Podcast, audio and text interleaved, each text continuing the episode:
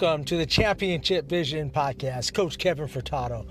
Hey, if you want to know who are the best high school basketball coaches and leaders in our country are, you need to stay tuned and listen to the Championship Vision podcast.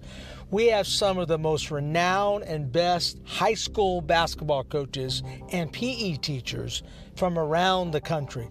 Coaches you might not have heard of, but have amazing ideas. And I firmly believe every coach in America has genius within them. It's not all about the state championships, it's about the impact you have on your kids and your community. So stay tuned to the Championship Vision podcast.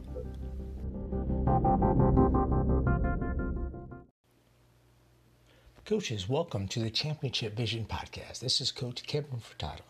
Today we have episode 164 with Coach Hilda Hankerson. She's the head girls basketball coach at Westlake High School in Atlanta, Georgia. Westlake High School girls basketball coach Hilda Hankerson will enter her second USA basketball assignment as a court coach for the 2020 USA Basketball Women's U16 National Team Trials. Hankerson recently completed her 25th season as a head coach. At Westlake High School, 95, uh, she has been there since 1995 to the present and recorded her 600th win in 2019. Hankerson has led Westlake to three state championships, five Final Fours, five Elite Eights, four Sweet 16s, eight state playoffs, and nine regional championships. In 2018 19, Westlake was ranked number one in the state of Georgia for the second year in a row and finished 30 and 0, winning a second consecutive 7A state championship. In 2018, they also participated in the Geico Nationals and were ranked in the top 10 in the nation by Max Preps. Prior to Westlake, Hankerson was an assistant coach at Mississippi State University, and she was a head coach at Selah Tabernacle Christian School, Trinity Christian, and Sunset High School, all which are located in Florida. Coaches today, um, there's a lot of great coaches out here uh, in Georgia, and uh, I'm interviewing one of the best. I mean, um, Westlake High School has won three consecutive states in the biggest division, and uh, she's going to share with us on a variety of topics. One of them is what is she doing to build a consistency of winning in her program? And then secondly is what is she doing with the USA basketball team? Of course, now they're not uh, doing anything at this particular time, but what is she doing as a um, a helper and a coach for the USA basketball? And also, um, she's had some big discussions and articles on how to get more women into our coaching profession. So I think you're going to see a lot, hear a lot of great insights into how to build a program. Here's Coach Hilda Hankerson.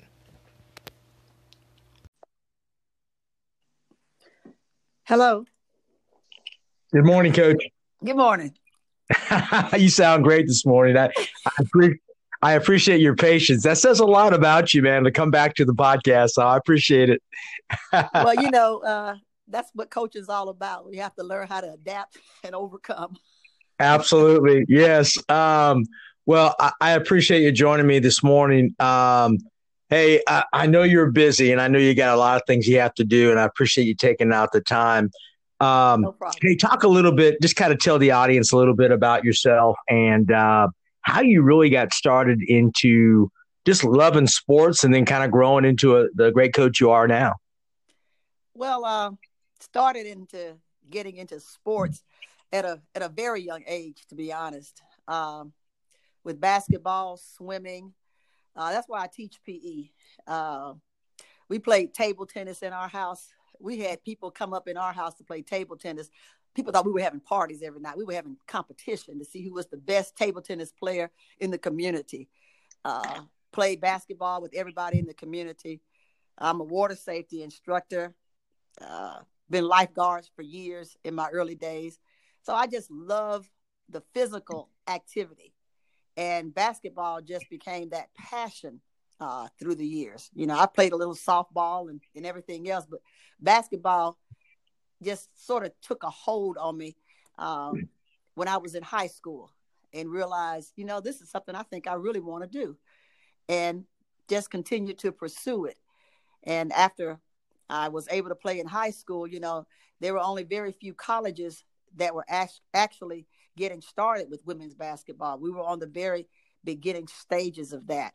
And to find out that the Mercer University had a, a women's basketball team that was in its infancy.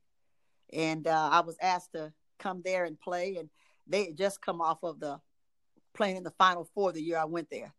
So they had a, a strong history of basketball. And uh, I got the opportunity to play at Mercer uh, for four years. And three years, uh, I played under the lady who had recruited me, Peggy Collins, who's now in the Hall of Fame at Mercer University. And uh, she got the job at Mississippi State. And I was looking for a graduate assistantship at that time. And she offered it to me, and the rest is history. I enjoyed working with her, and she taught me everything that I needed to know about how to run a program uh, at any level. And, and I thank her for that. I am so indebted to her giving me that opportunity. Yeah, and you mentioned that to me before and so forth. How um, a coach can be. I, I, think coaches have so much impact on their players. I think we as coaches need to realize that because we can have a really positive or a negative impact on our kids. Correct? Oh, that's that's so right. And you know you have reached them when they take maybe just one thing that you said and it becomes uh, paramount in their lives and I love it when the kids come back after they finish college. Or I had one young lady to come and visit me this year when we were playing. I believe it was in the Sweet 16 and we were still on our home court. And she came up to my bench after the game and she said, "You you coached me in Miami." I said, "I did." And I brought her up from the JV. She said, "You made me come from the JV program and you made me play varsity." And you told me that you saw something special in me and that I could play at the next level. She said, I was mad at you for doing it.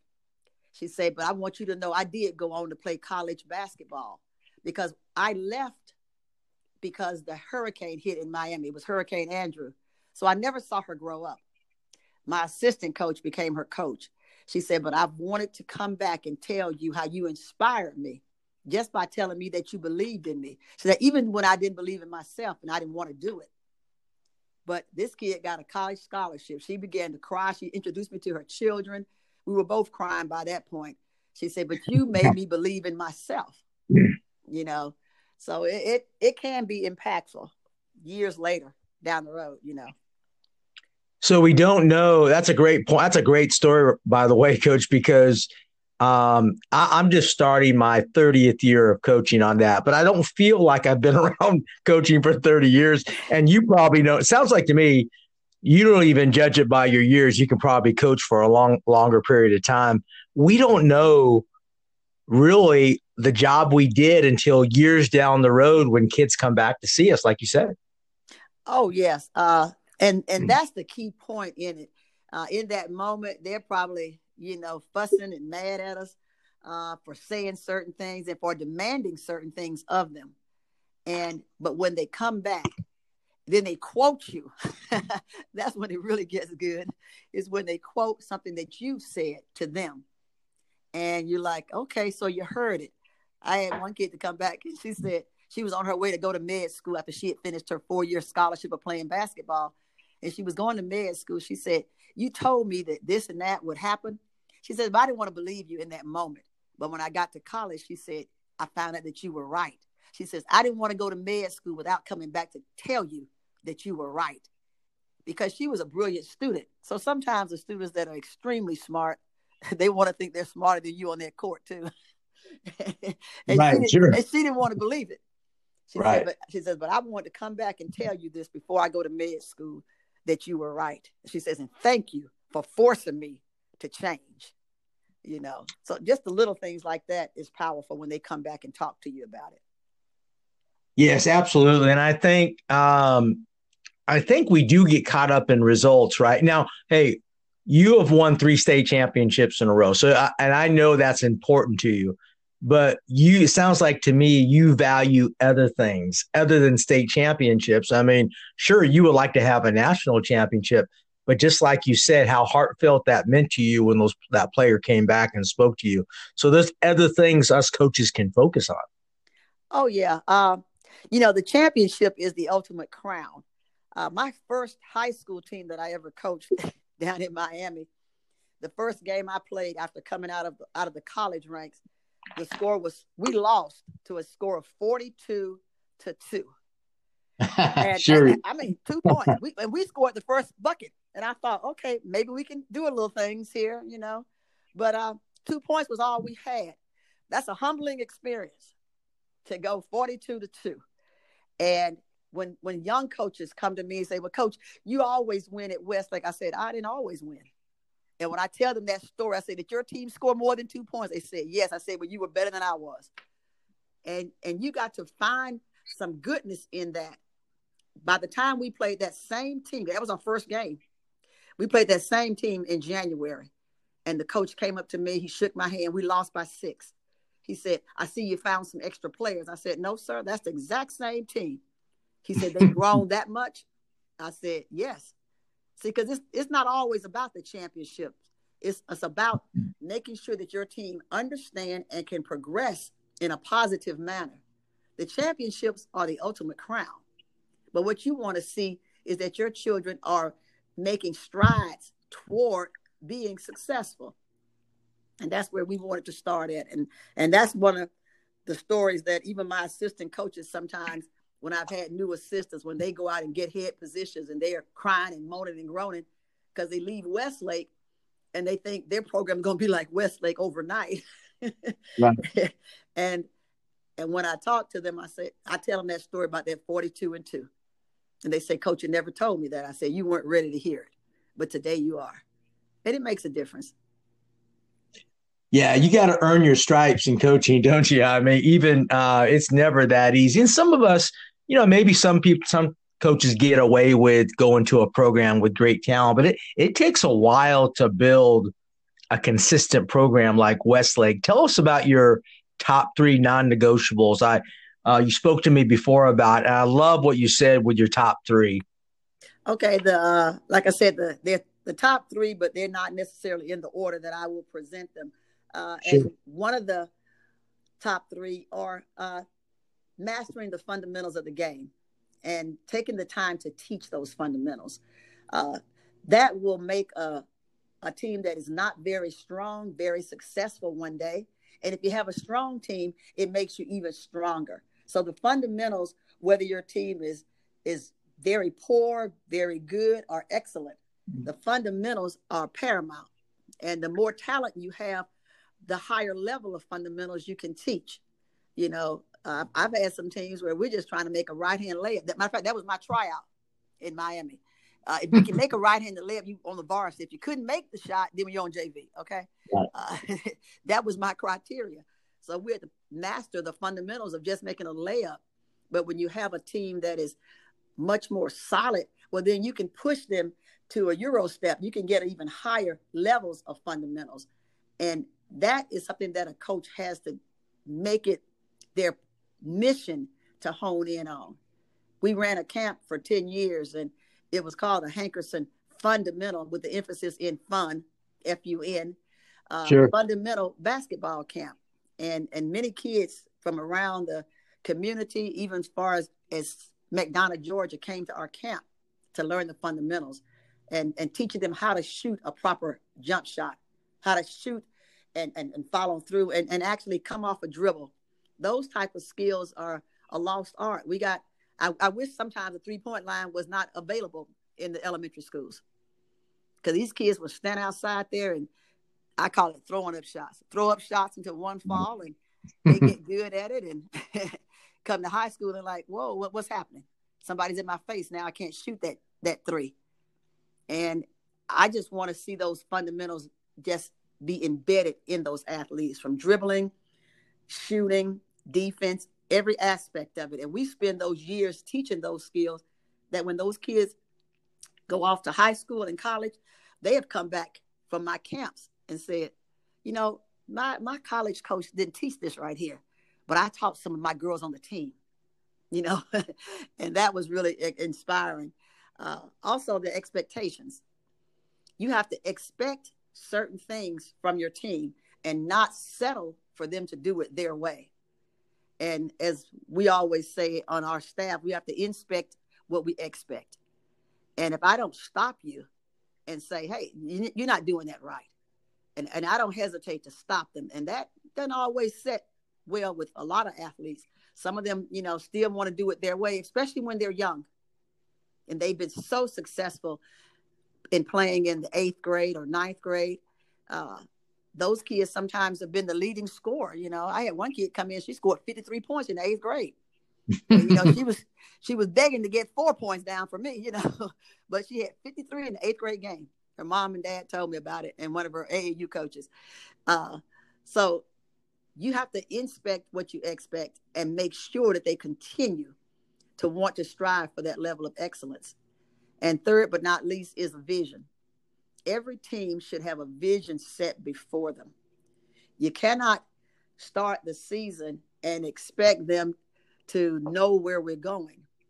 And there have been teams that we've had that were really, really strong and of course our vision is higher that that first state championship in 2018 when we began to practice that summer and we went to the summer leagues uh, i looked at that team and i knew what everybody else had in the state and i told my family i said this team can win the state championship i said this is a team that can win it right here because i knew what we had you know we brought in one of the most renowned eighth graders in the country uh, she's miss georgia basketball right now but she was our starting point guard.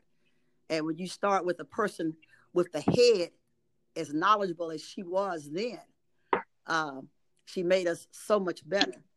So our vision was was different in 2018, and and that was our first state championship. We had six seniors, and you know, like I said, we wanted to win more than we wanted to breathe some days, and those people were really after it. But there have been some years where we were just happy to win two back-to-back region championships, and we celebrated that. So you have to meet your team where they are. I don't take a team that sometimes graduate a bunch of people and say that this team can do it again. Uh, but we were able to return a, a handful of our players the next year. Did we believe that we could win? We had that belief, but it wasn't as confident. So we didn't travel out of town. We stayed in the city to make these babies feel a little bit more comfortable. And to our surprise, they did end up winning it. Uh, but your vision is powerful, and you got to get your kids to buy into your vision. When I came to Westlake, they'd only won three games. Our vision was to make sure we won more games than we lost. And we have never had a losing season since I've been at Westlake because we try to put that vision before every team and every team has a different vision. I'd be foolish to think that every team could win a state championship. I'm not that crazy. right.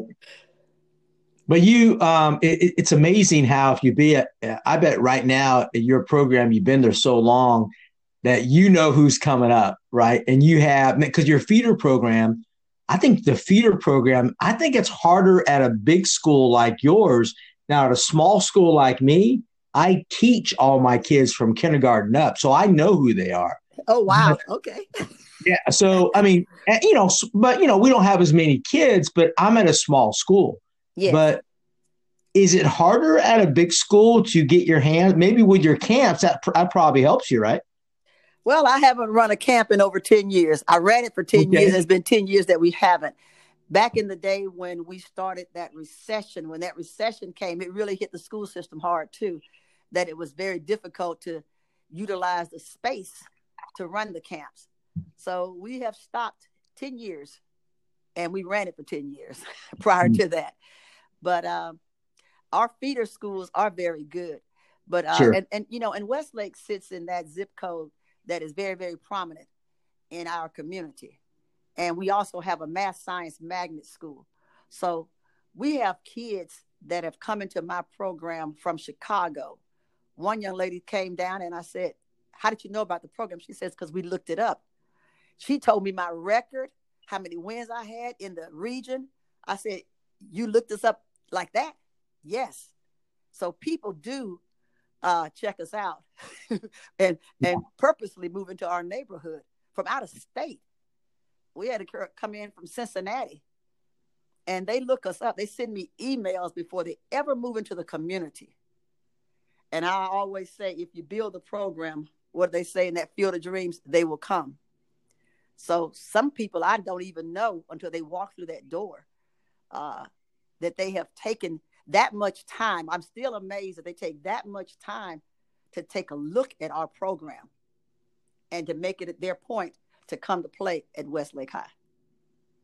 Do you find, coach, that because nowadays, and I'm sure, I think you started in 1995 at Westlake, was that right? Right. Yeah, and times have changed now because I think the transfer portal, kids will transfer and parents will transfer. I'm not saying it's wrong because, you know, we get transfers as well. Um, that's just the way it is. And like you're saying, if you build a great program with a great reputation, yes, kids will come to your program. I don't think there's anything wrong with that. Yeah. Uh, you know, with the the portal as it is today, as kids, you know, looking for programs that are strong, you know, parents are doing a lot of different things. And like I said, for those kids to come out of the various parts of the country, literally, uh, I am totally amazed. Our boys program is also a strong program, and I was the athletic director for a time at Westlake for 12 years, and we had a man to come in from Las Vegas and want to meet Coach Rogers, and he said, "I'll be moving next year, but I'm putting the money down on my house to be built now." I mean, hmm. we're not talking right. about in state; we're talking about across the United States that people take the time to come to our program, and and we are always amazed. I walked this man to Darren's office and I said, uh, he's from Las Vegas. He's planning on moving to Atlanta, Georgia, you know. Uh, and I'm always amazed at how much time people take into looking into our programs. And I'm sure other programs, people do the same thing, but I'm not at their school, so I don't know. But I do know what people do at Westlake. Yeah, and it sounds like uh, Westlake is not only because I've researched your school. You got a strong. People think, oh, well, it's just athletics. No, you got a strong academic program as well. People forget about that sometimes. And you have, don't you agree? You have to have both these days, or people are not going to come to your school. You're you're exactly right. You know, we have a strong math science magnet program and an IB program, and uh, we have kids that uh, you know, this year have gone off uh, to Harvard, you know, Georgia Tech. Uh, quite a few of them decided to stay at home and go to Georgia State with the pandemic at the last right. minute.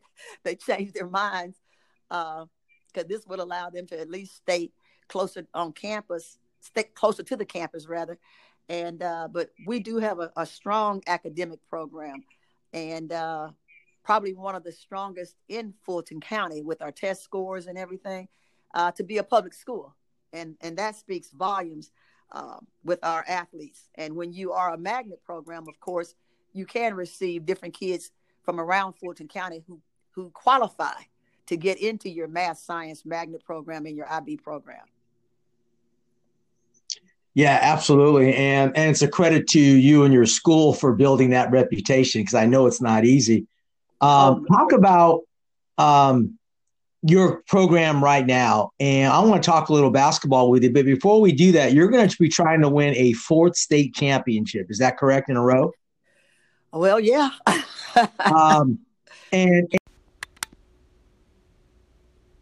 Hey, this is NBA skills coach Drew Hanlen of Pure Sweat Basketball, and I'd love to help you get game results this season. Check out a free trial of my Pure Sweat training app on the Google Play and App Store today. Hello, this is Craig Reed, owner and CEO of Corny Board Aids. We specialize in providing coaching aids and equipment for the basketball coach. We are also home of the Corny Board, the original sideline coaching board. I want to recommend Championship Vision Podcast. It is a great way to get insights into what other great coaches and leaders do in their programs. Kevin Furtado brings a great tool to coaches with this podcast. Thanks, Coach Furtado.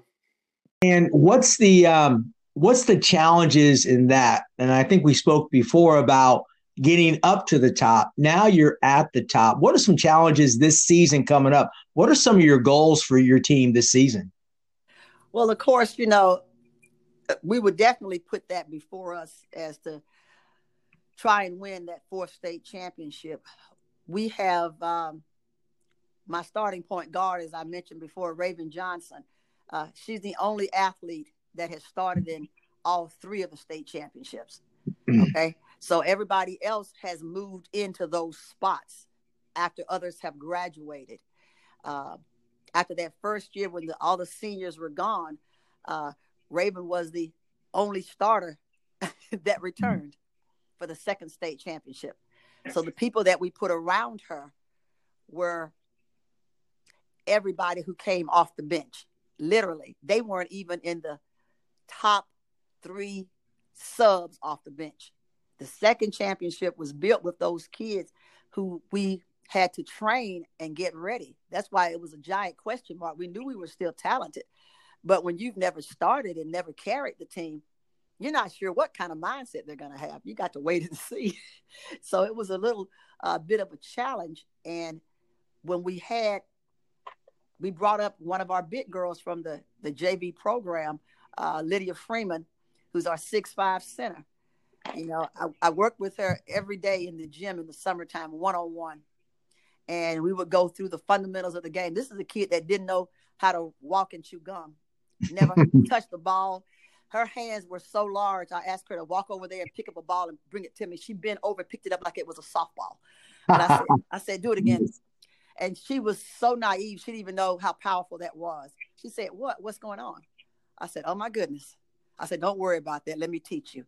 I had to figure out how to place her hands on the ball because her hands were so large and we use a girl's ball, so it's little to her. it's little. Yeah. And so this is a kid that came off the end of the bench and became a starter the second state championship. So these types of things, we weren't certain of what was going to happen. The third year, we knew we were bringing everybody back.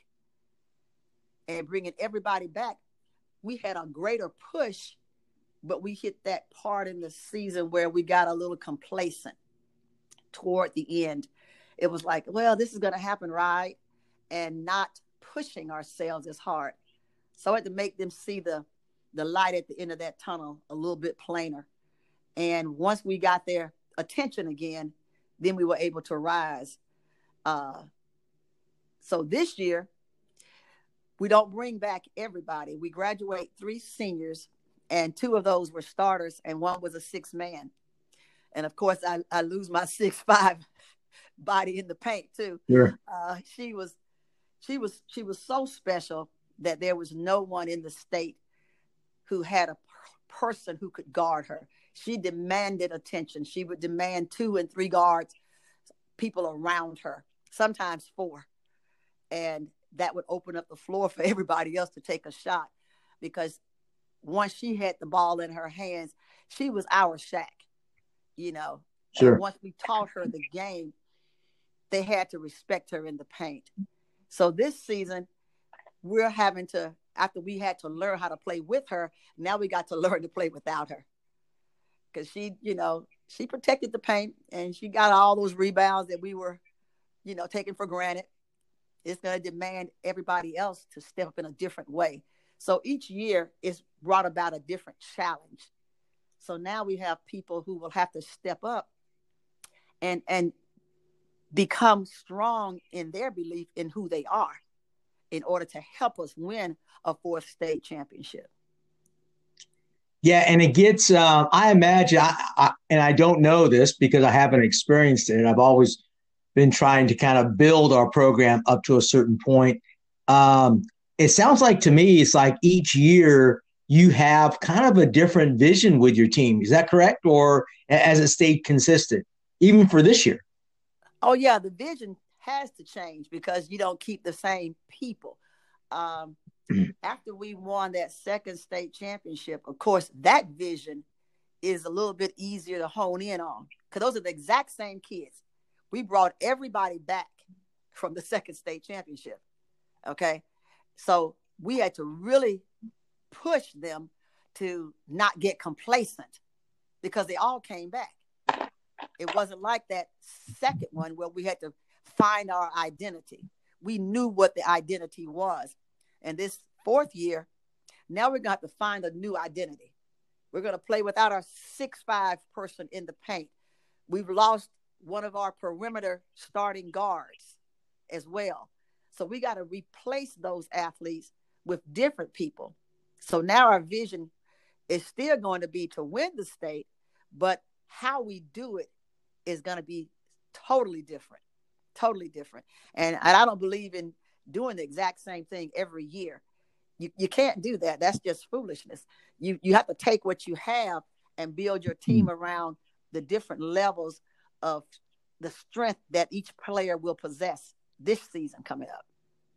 Yeah, and tell us, and I know you like to play, I know your team's based on defense. Talk in detail a little bit about your I'm assuming you guys are going to get after him, full court, run and jump, man to man. Kind of talk how you're going to build your defense. So the coaches, of course, some of the coaches are probably writing write these notes down, right down. but um, so, so, I guess you got to be careful, coach. But um, kind of explain your system you're going to be using this year. So that that would really help us.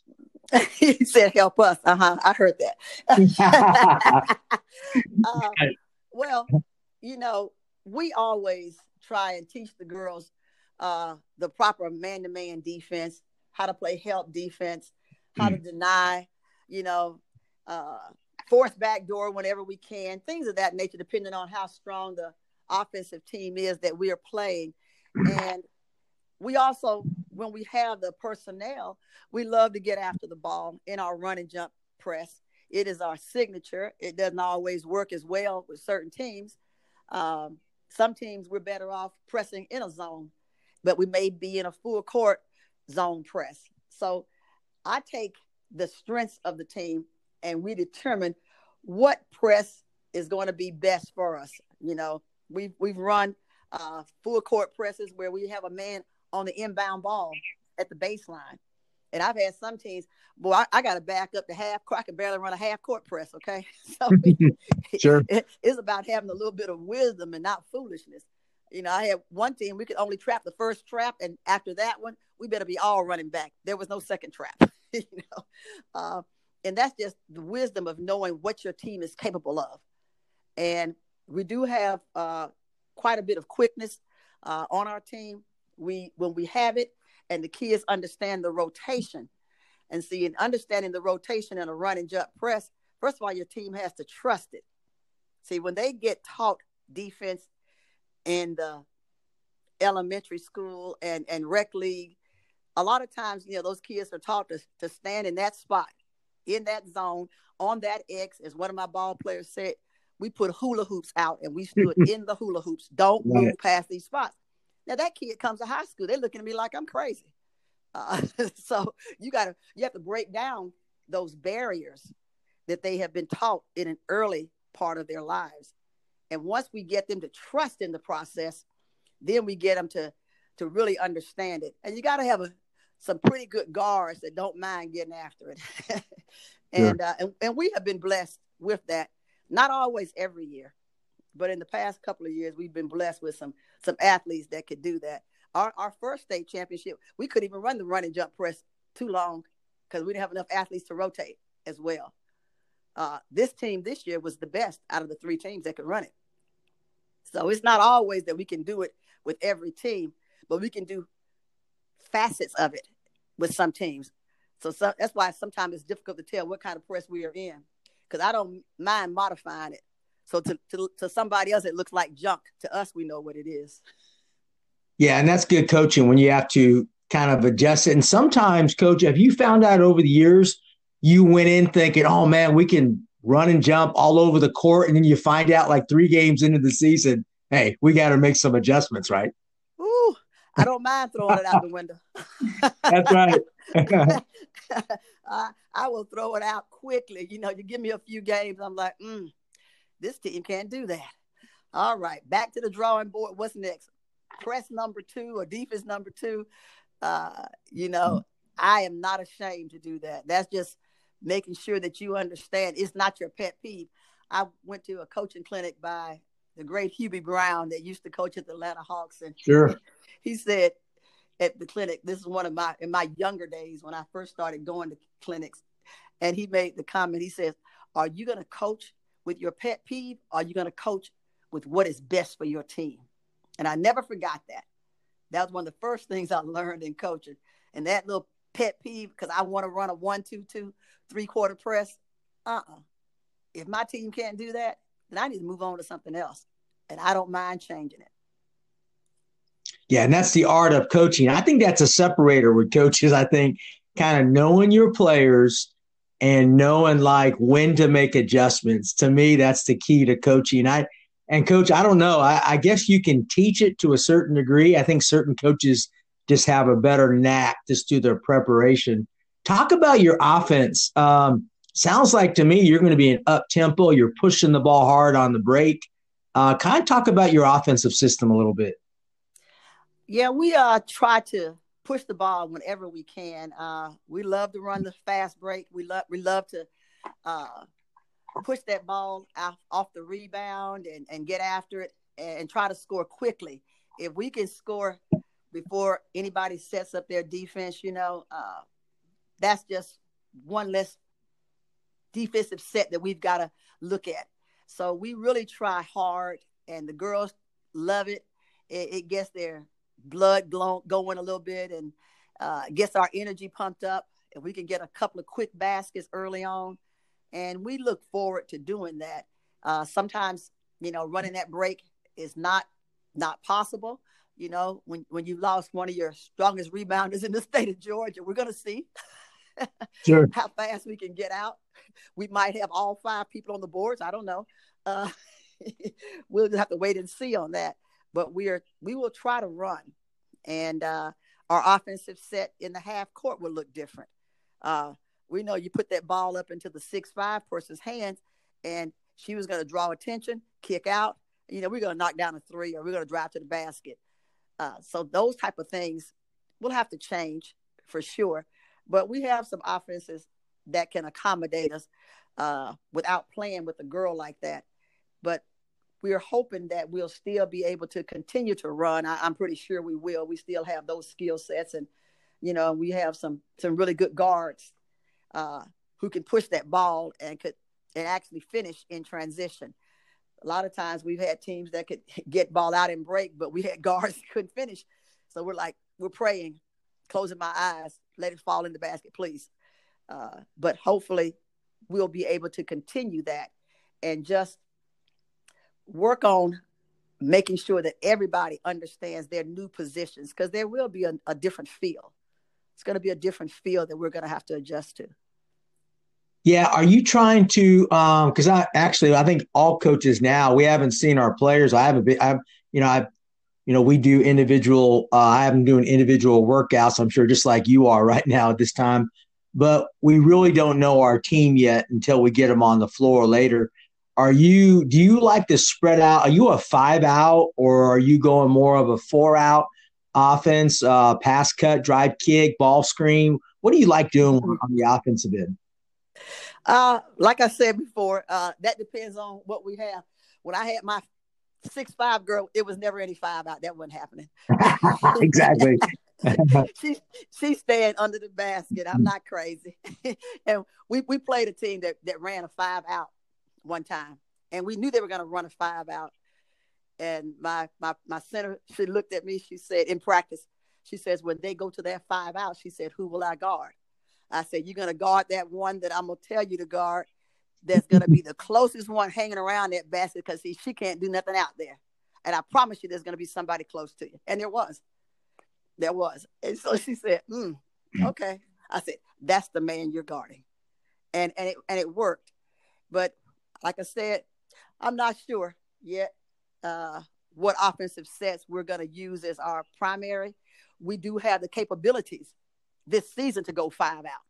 Sure. We we were foolishness if we put a six five girl on the perimeter who's not driving to your basket. okay, you get in there and guard her uh, when we go four out in one end. So we're always willing to modify what we have, and until I see them, I'm not exactly sure what we're going to do on a regular, you know.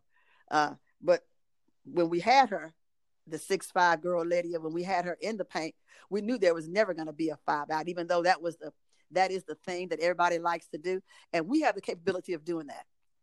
This season, we will have the capability of doing it, and uh, we have to make sure that we have enough people that understand their options off of that dribble drive. Some folks coming off that thing, they just coming to to drive and kick every time, and you know they're never going to shoot. Right. so those are the kind of things that I have to exploit on somebody else's team. I said, these are going to be their two primary shooters. This girl won't shoot from the outside. Don't worry about that. So, you know, we break things down like that. And and if I go to a five out, I want to make sure I got enough kids to have enough options in their offense. That's why they need to be working on their fundamentals this year during the summer. Yeah. and working on how to come off that that screen if there is a screen and and pull up a jump shot. A lot of kids can't come off a screen and shoot a jump shot, you know. And then when you become a real good guard, when you can get right there behind that girl who's setting that screen and pull that shot before you ever come off of it. I've had a few girls that were just that smart that could do that. And uh, so it just depends. I'm about to wait and see what we look like. Yeah, and that's that. And you got to be honest, coach. This summer is is you know as coaches, man, we utilize the whole month of June to kind of experiment. I use it as my experiment month. I'll, I'll, I'll try different things in the summer just to see if it works. Are you the same? Oh yes, you know I'm I'm missing June. I'm really missing that June. I know, I know. Going to you know the camps. You know we've gone to some college camps uh, around the city and all the way down to Mercer. You know I go give my alma mater some love down there. and, and I enjoy going to the South because I get a chance to play teams down there that I might see in playoff. They won't come all the way to Atlanta, you know? Yeah. So, uh, you know, I enjoyed that. And uh, so that's shut out.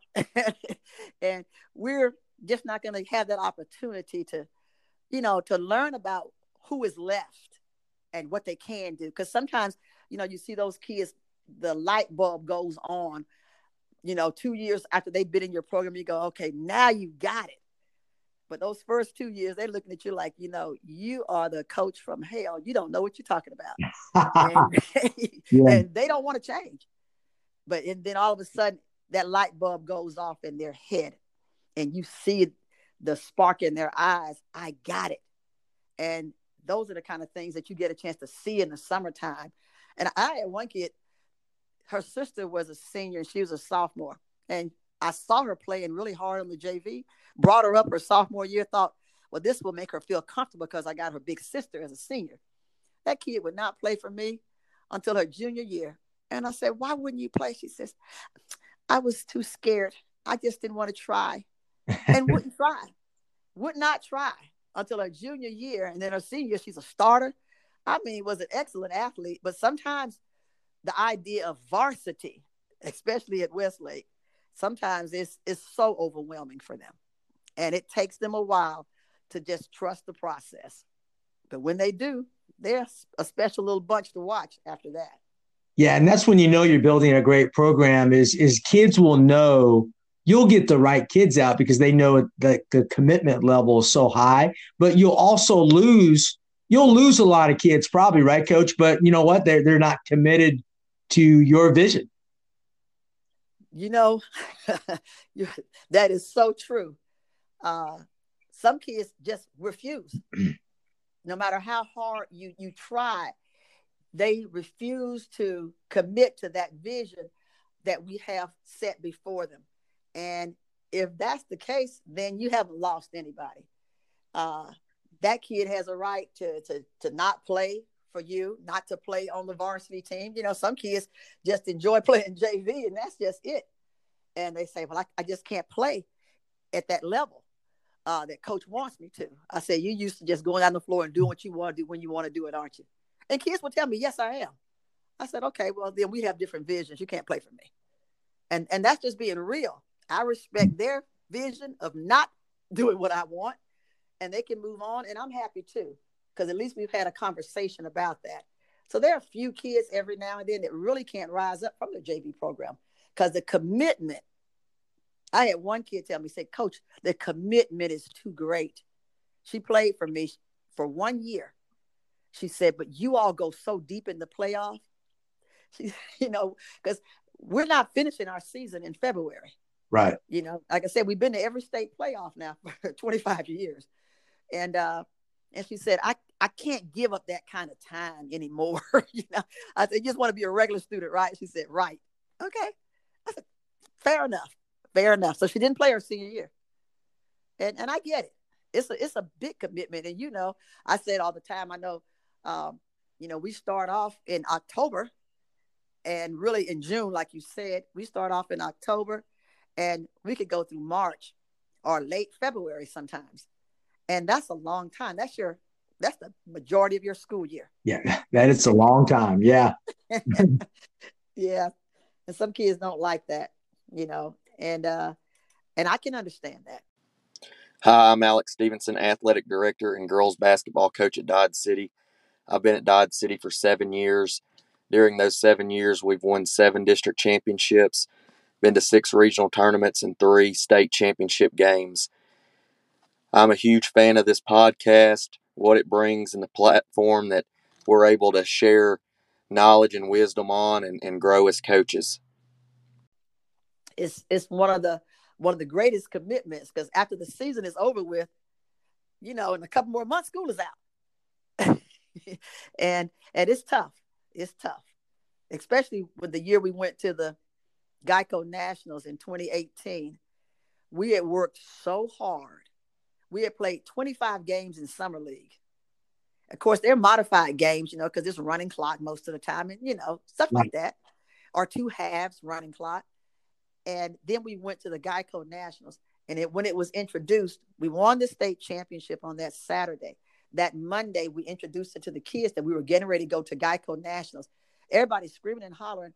And one kid came up to me, she was a senior, and she said, Does that mean we still have to practice? you know, just exhausted, just yeah, exhausted. For sure. Know? And uh, so I had to give them a couple of weeks off just to pull themselves together, then start to practice for the nationals. I mean, it was it was powerful. And that group of kids were so dedicated those seniors gave up their prom. The prom was that weekend that we played in the Nationals. And, you know, that made national news that those seniors, and we had six of them now, uh, gave up their prom to go to the national tournament. Yeah, that, um, and I don't think people realize, I know this is kind of a side note, is a team wins a region championship, you better regroup to start almost on a completely new season to win the state, right? Oh yes. Uh, you know, it takes five games to win it. And I try to keep it before them, you know, and, and minimize that. It's only five. and and and not look at it as, oh, I gotta go to March. Uh, we're talking about five games. Take it one game at a time.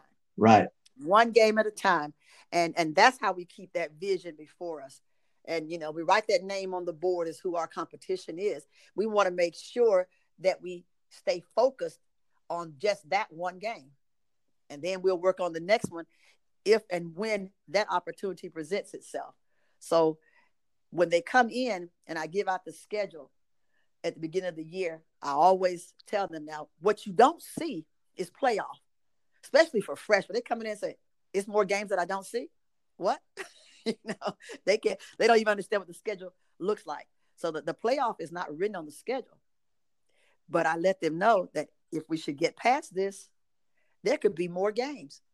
You become you come out the region, you could have five more games. And they're looking like, wow. I mean, the first time I went to the final four, they were like, there's more.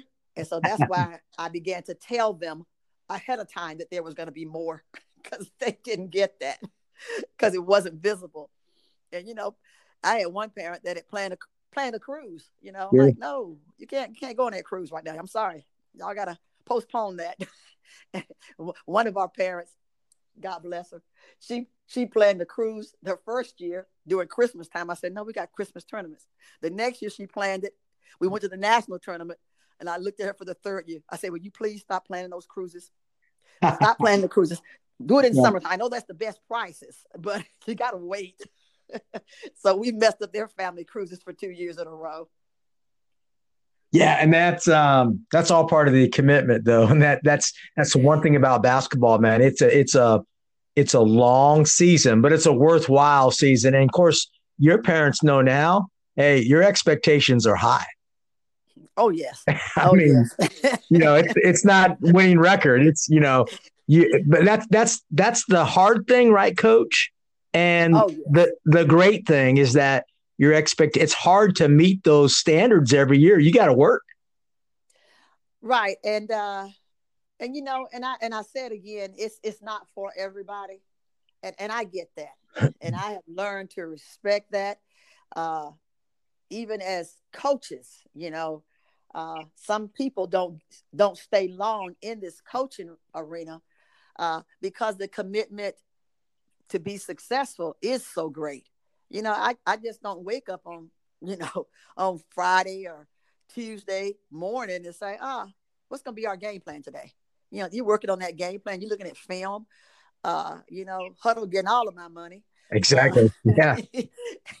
we're looking at film and we're looking at all types of situations of what we can do to be, make our team better.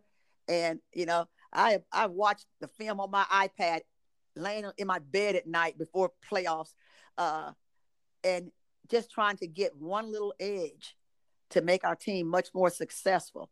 And, you know, and some coaches don't want to spend that kind of time uh, making their team better. Right. You know, you you get they just want to, you know, they just proud to be in it and think, well, I got some good kids and this kid is gonna carry me. Well, you can take a, a mediocre team and beat somebody great if you work hard enough. Yeah, for sure. And coaching, I think coaching's particularly at the high school level, right, coach? It you got to have that those, those coaches that give that little bit or a lot more have the edge over a more talented team.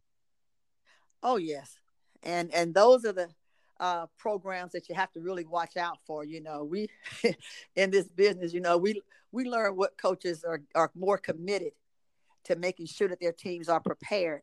And and that makes us work even harder when we have to come and face them. And so we we we try our best to to work as hard and to keep that vision before us, even if it means that hey, we came out of the region. Sometimes we've gone to the state. We only went to the state one time, I think, as the number four team. Right. So we, you know, and a couple of times as number three. And you know, every we have have had a few upsets in our career uh, to come out at that level, even and make your team believe. Like I said, we we beat Norcross one time in the Sweet 16, and they were a number one seed, and I I, I knew that if we had won, I said, oh my God, we're gonna go against Norcross, and and we took those babies. I think we had maybe two seniors on the team at that time, and and we beat Norcross at Norcross. It was one of our greatest victories because I think they had already won four state championships at that time, and uh, and we were so proud to do that on their floor, not even on our floor because we were number three seed. And and when you can sell your kids into buying into the process, then you know you've done your job. You know you've done your job, and uh, that was a great a great victory because we knew that you know, Angie Hembree had a, a magnificent program. You know, she built that brand over there. Yeah. And for, for us to do that was, you know, a grand night. I mean, people were crying, screaming, running around the gym. I mean, we couldn't hardly get on the bus to go back home. It was such an exciting time for us. Uh, and and like I said, we came out of the region. I believe we were number three seed uh, that year, and that's why we had to play that number one seed. uh, eventually, we had to play them. That's how we came out. So we were just proud that we were able to do something out of the ordinary. And so every now and then, if you if you make your team believe, oh, they'll perform a miracle for you. yeah, that's so true. Um, and before I get to my last question, Coach, was that the game against Norcross that really turned the corner for your program? And I think you lost the next game against McEachern. I think it was you told me.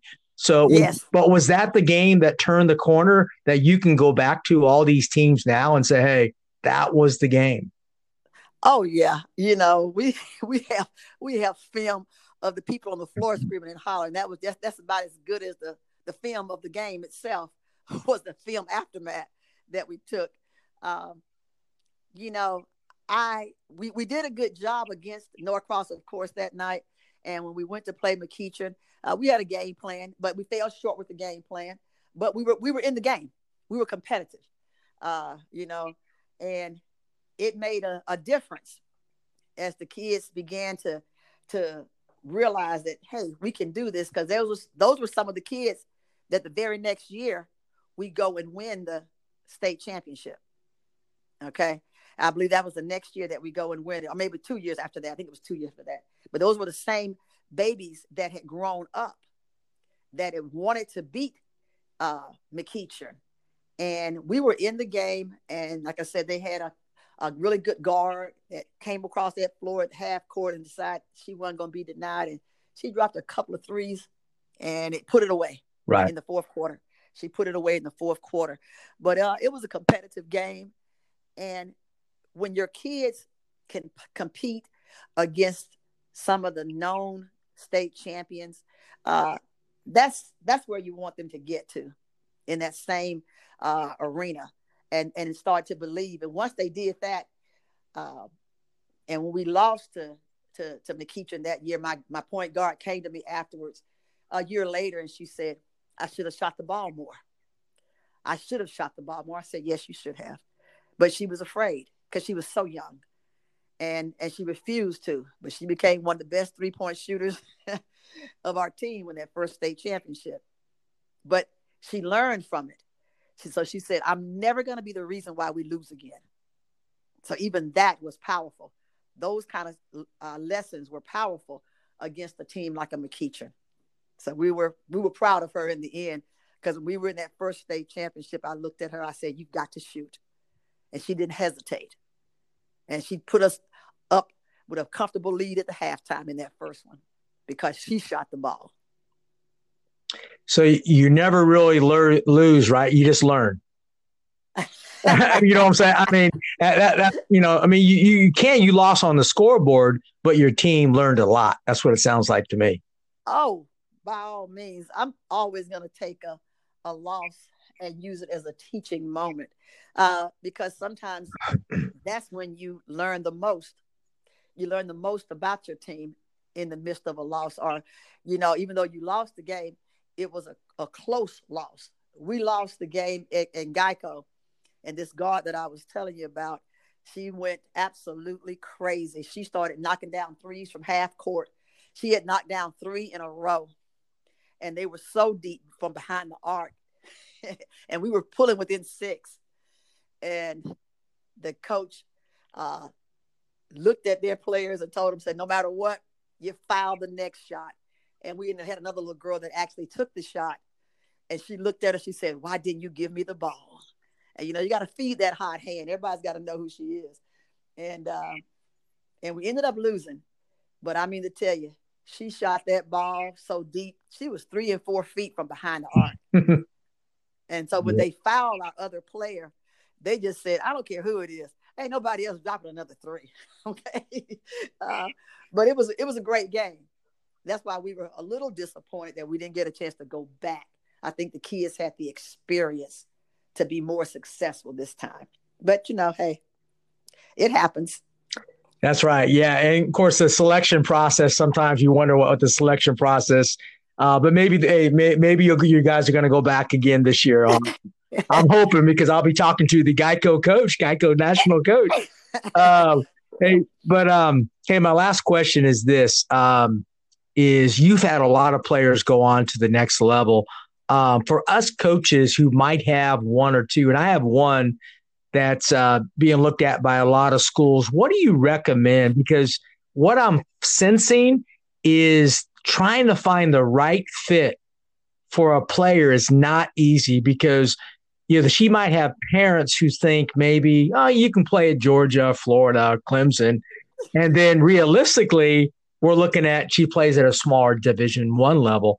How do you make that? What's your system for that? Well, first of all, that child belongs to the parent. The ultimate decision as to where that parent wants their child to go is theirs. And I I don't fight that fight. If that parent believes that their child should be at UConn, I'm gonna let them believe that. And I and I really stand back out of the way. But I will assist when that parent doesn't mind hearing what I have to say. I've coached at the top level. I know that some kids cannot play, you know, in that Southeastern Conference, in the ACC. Uh, you, it's not for everybody, but some kids can still play Division One ball, maybe at a mid major. Uh, some people can play at an NAIA school, and in this day and time, unless you are an exceptional guard, to play at the top level, uh, a lot of the colleges are wanting that JUCO point guard, that guard that can bring experience immediately. Sure. And um, a lot of programs are building their program off of that. The great Pat Summitt at uh, Tennessee, in her early days, she would not recruit JUCO players, and nobody else wanted to either that much. And when she finally took a JUCO kid and made her her point guard, the rest of the nation said, mm, it's okay to bring a JUCO kid as a point guard. And everybody started to do it because that kid brought experience to her program and gave her instant success where she didn't have to train that freshman.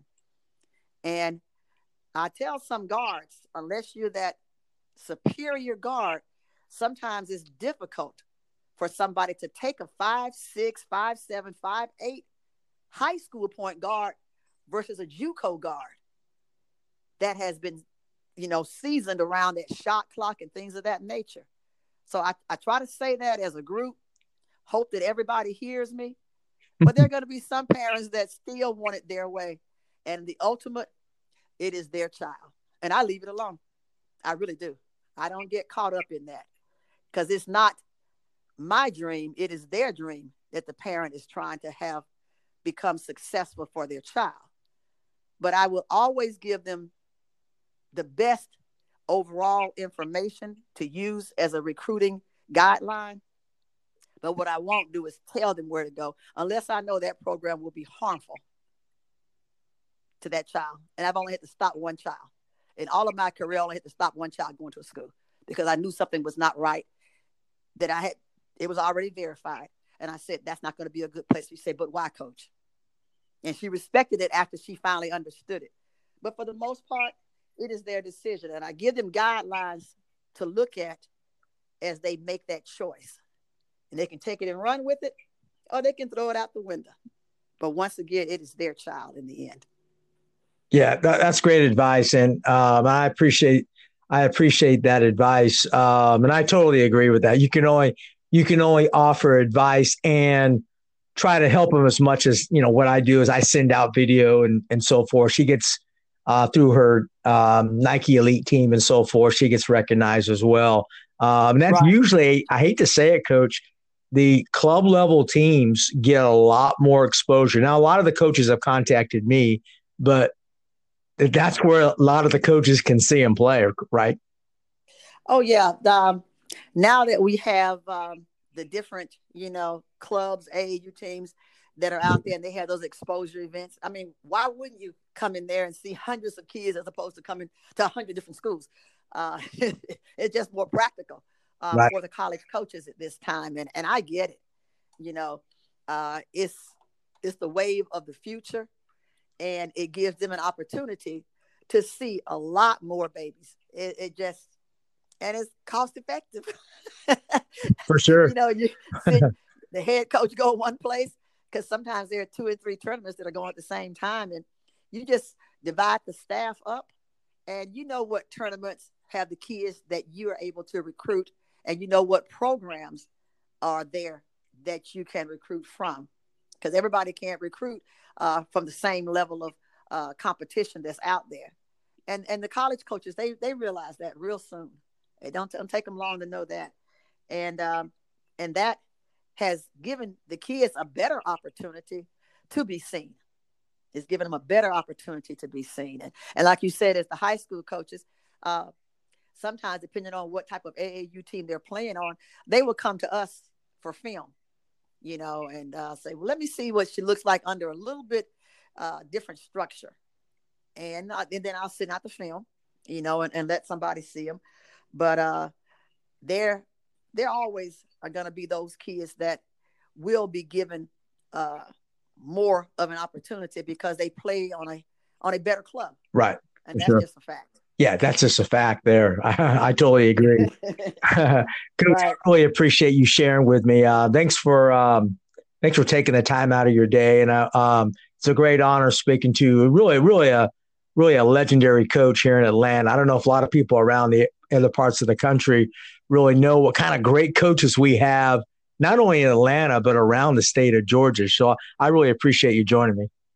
No problem. I appreciate you giving me the opportunity. Thank you so much. Hey, coaches, this is Brad Hilligoss, content producer at Hudl for the NBA, NCAA Division One, and high school basketball. I'm a big fan of Coach Furtado's podcast, Championship Vision, because it connects coaches around the country that want to continue learning and growing our beloved game the X's and O's, coaching philosophy, teaching principles, they're all here. And that's a mission that we're working on at Hudl as well. More than 160,000 teams, including the best in the world, use Hudl to elevate their performance with video. But our collection of online tools is much more than that mobile, desktop apps, smart cameras, video editing, data analytics software, the list goes on. But our goal is to help coaches like you teach the game in a modern way, whether that's connecting with your athletes, communicating your game plan, or looking to gain a competitive edge. And if you want to see how Hudl can help your program, visit hudl.com. That's H U D L.com to learn more. And of course, keep listening to the Championship Vision podcast to never stop learning.